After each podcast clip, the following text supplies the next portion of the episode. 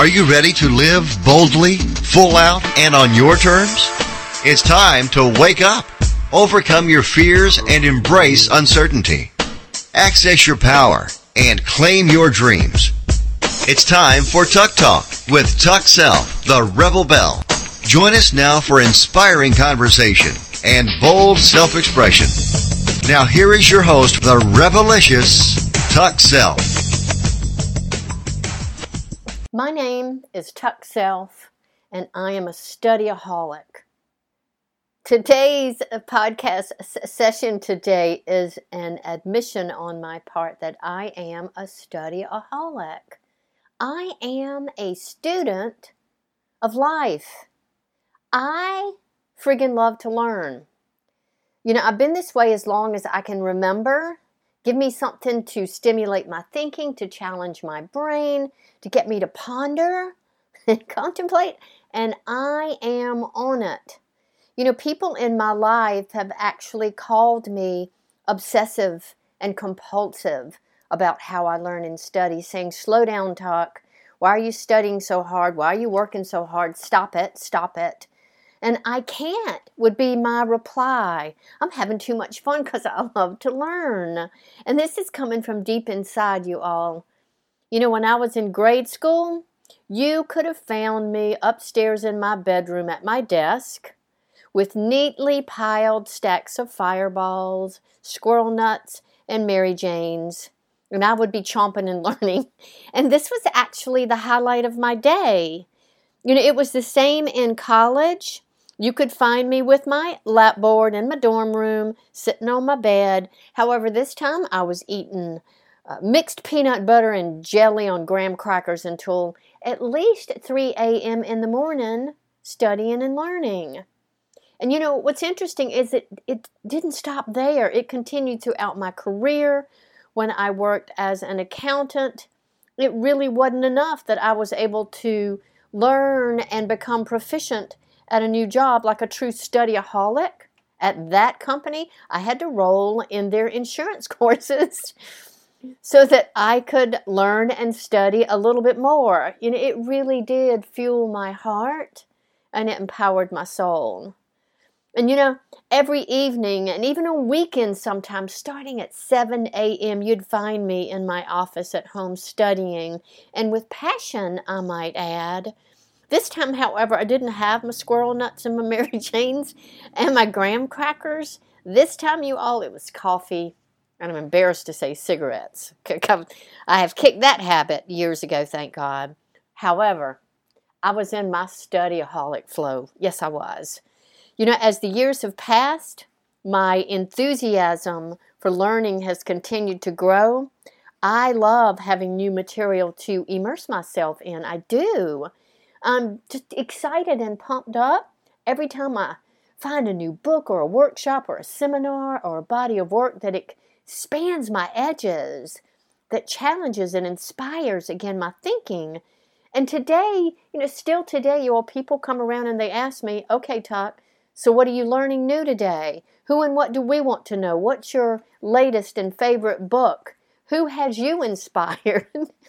okay. So, how come I share this story with you today? Well, first of all, it's because I love a really good laugh and it cracks me up every time I think about my passion for learning with fireballs and Mary Janes and squirrel nuts uh, good laugh at myself. And secondly, because I've pondered over the years and I've asked myself, you know, what is it about studying and learning that makes me feel so good? How come I am so passionate about learning new things? Is it a healthy thing? Is it an unhealthy thing? Am I obsessive compulsive? And am I an obsessive compulsive studyaholic of life? You know what? Maybe I am. But at this point in my life, I got to say, who cares? I know I love to learn. I am a seeker, I'm a lifelong learner, I am a student, and I am a studyaholic of life. You know, I'll share with you that a few, few years back, I received a CD from one of my favorite people and mentors at that time, Abraham Hicks. And Abraham shared a story about a woman who had discovered fly fishing. And this particular woman found herself compulsively, obsessively, and compulsively, you all, fly fishing. And she was having the time of her life. She was loving it, having a blast. And she was questioning her zeal for doing this thing that she loved, much like I am, you know, at the expense of herself and the other people in her life. And so she asked, was this passion or obsession? Now, I was inspired by Abraham's response to her. Therefore, I had the thought to share and paraphrase uh, the story in her response today. So the woman says, I love fly fishing to Abraham. It makes my eyes spin, but I feel like I'm not taking care of my life. To which Abraham responds, What aspect of fly fishing gives you this feeling of exhilaration? Is it being outside, near the water, setting aside everything that feels important that you've been dragging around and just being at one? And the woman's reply was, you know what? It's all of that and more, and I'm learning something, Abraham. Abraham's response You, my dear, have found a way nearly to have pure positive thought. You are outside in the fresh air with others. You are enthusiastic about what you're doing. You're focused. You're attentive.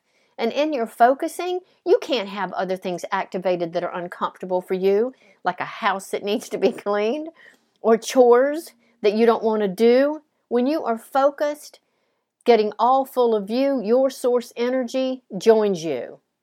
I'm going to say that again so that both you and I can hear it. When you are focused, getting all full of you, your source energy joins you. She continues, Your greatest desire is to come into alignment with who you are. Your greatest discovery of the sport has allowed you to align and connect completely, and you feel elation because you're doing something that causes an unabashed connection with who you are. Source Energy adores fly fishing with you. It's life giving in nature. However, because it's so uncommon for you to be selfish and to please yourself, you're messing it up with guilt about what you should be doing when nothing is more important for you to be doing right now than connecting with the fullness of who you are. When you do, you have so much more of you and your time to give away. I'll say that again.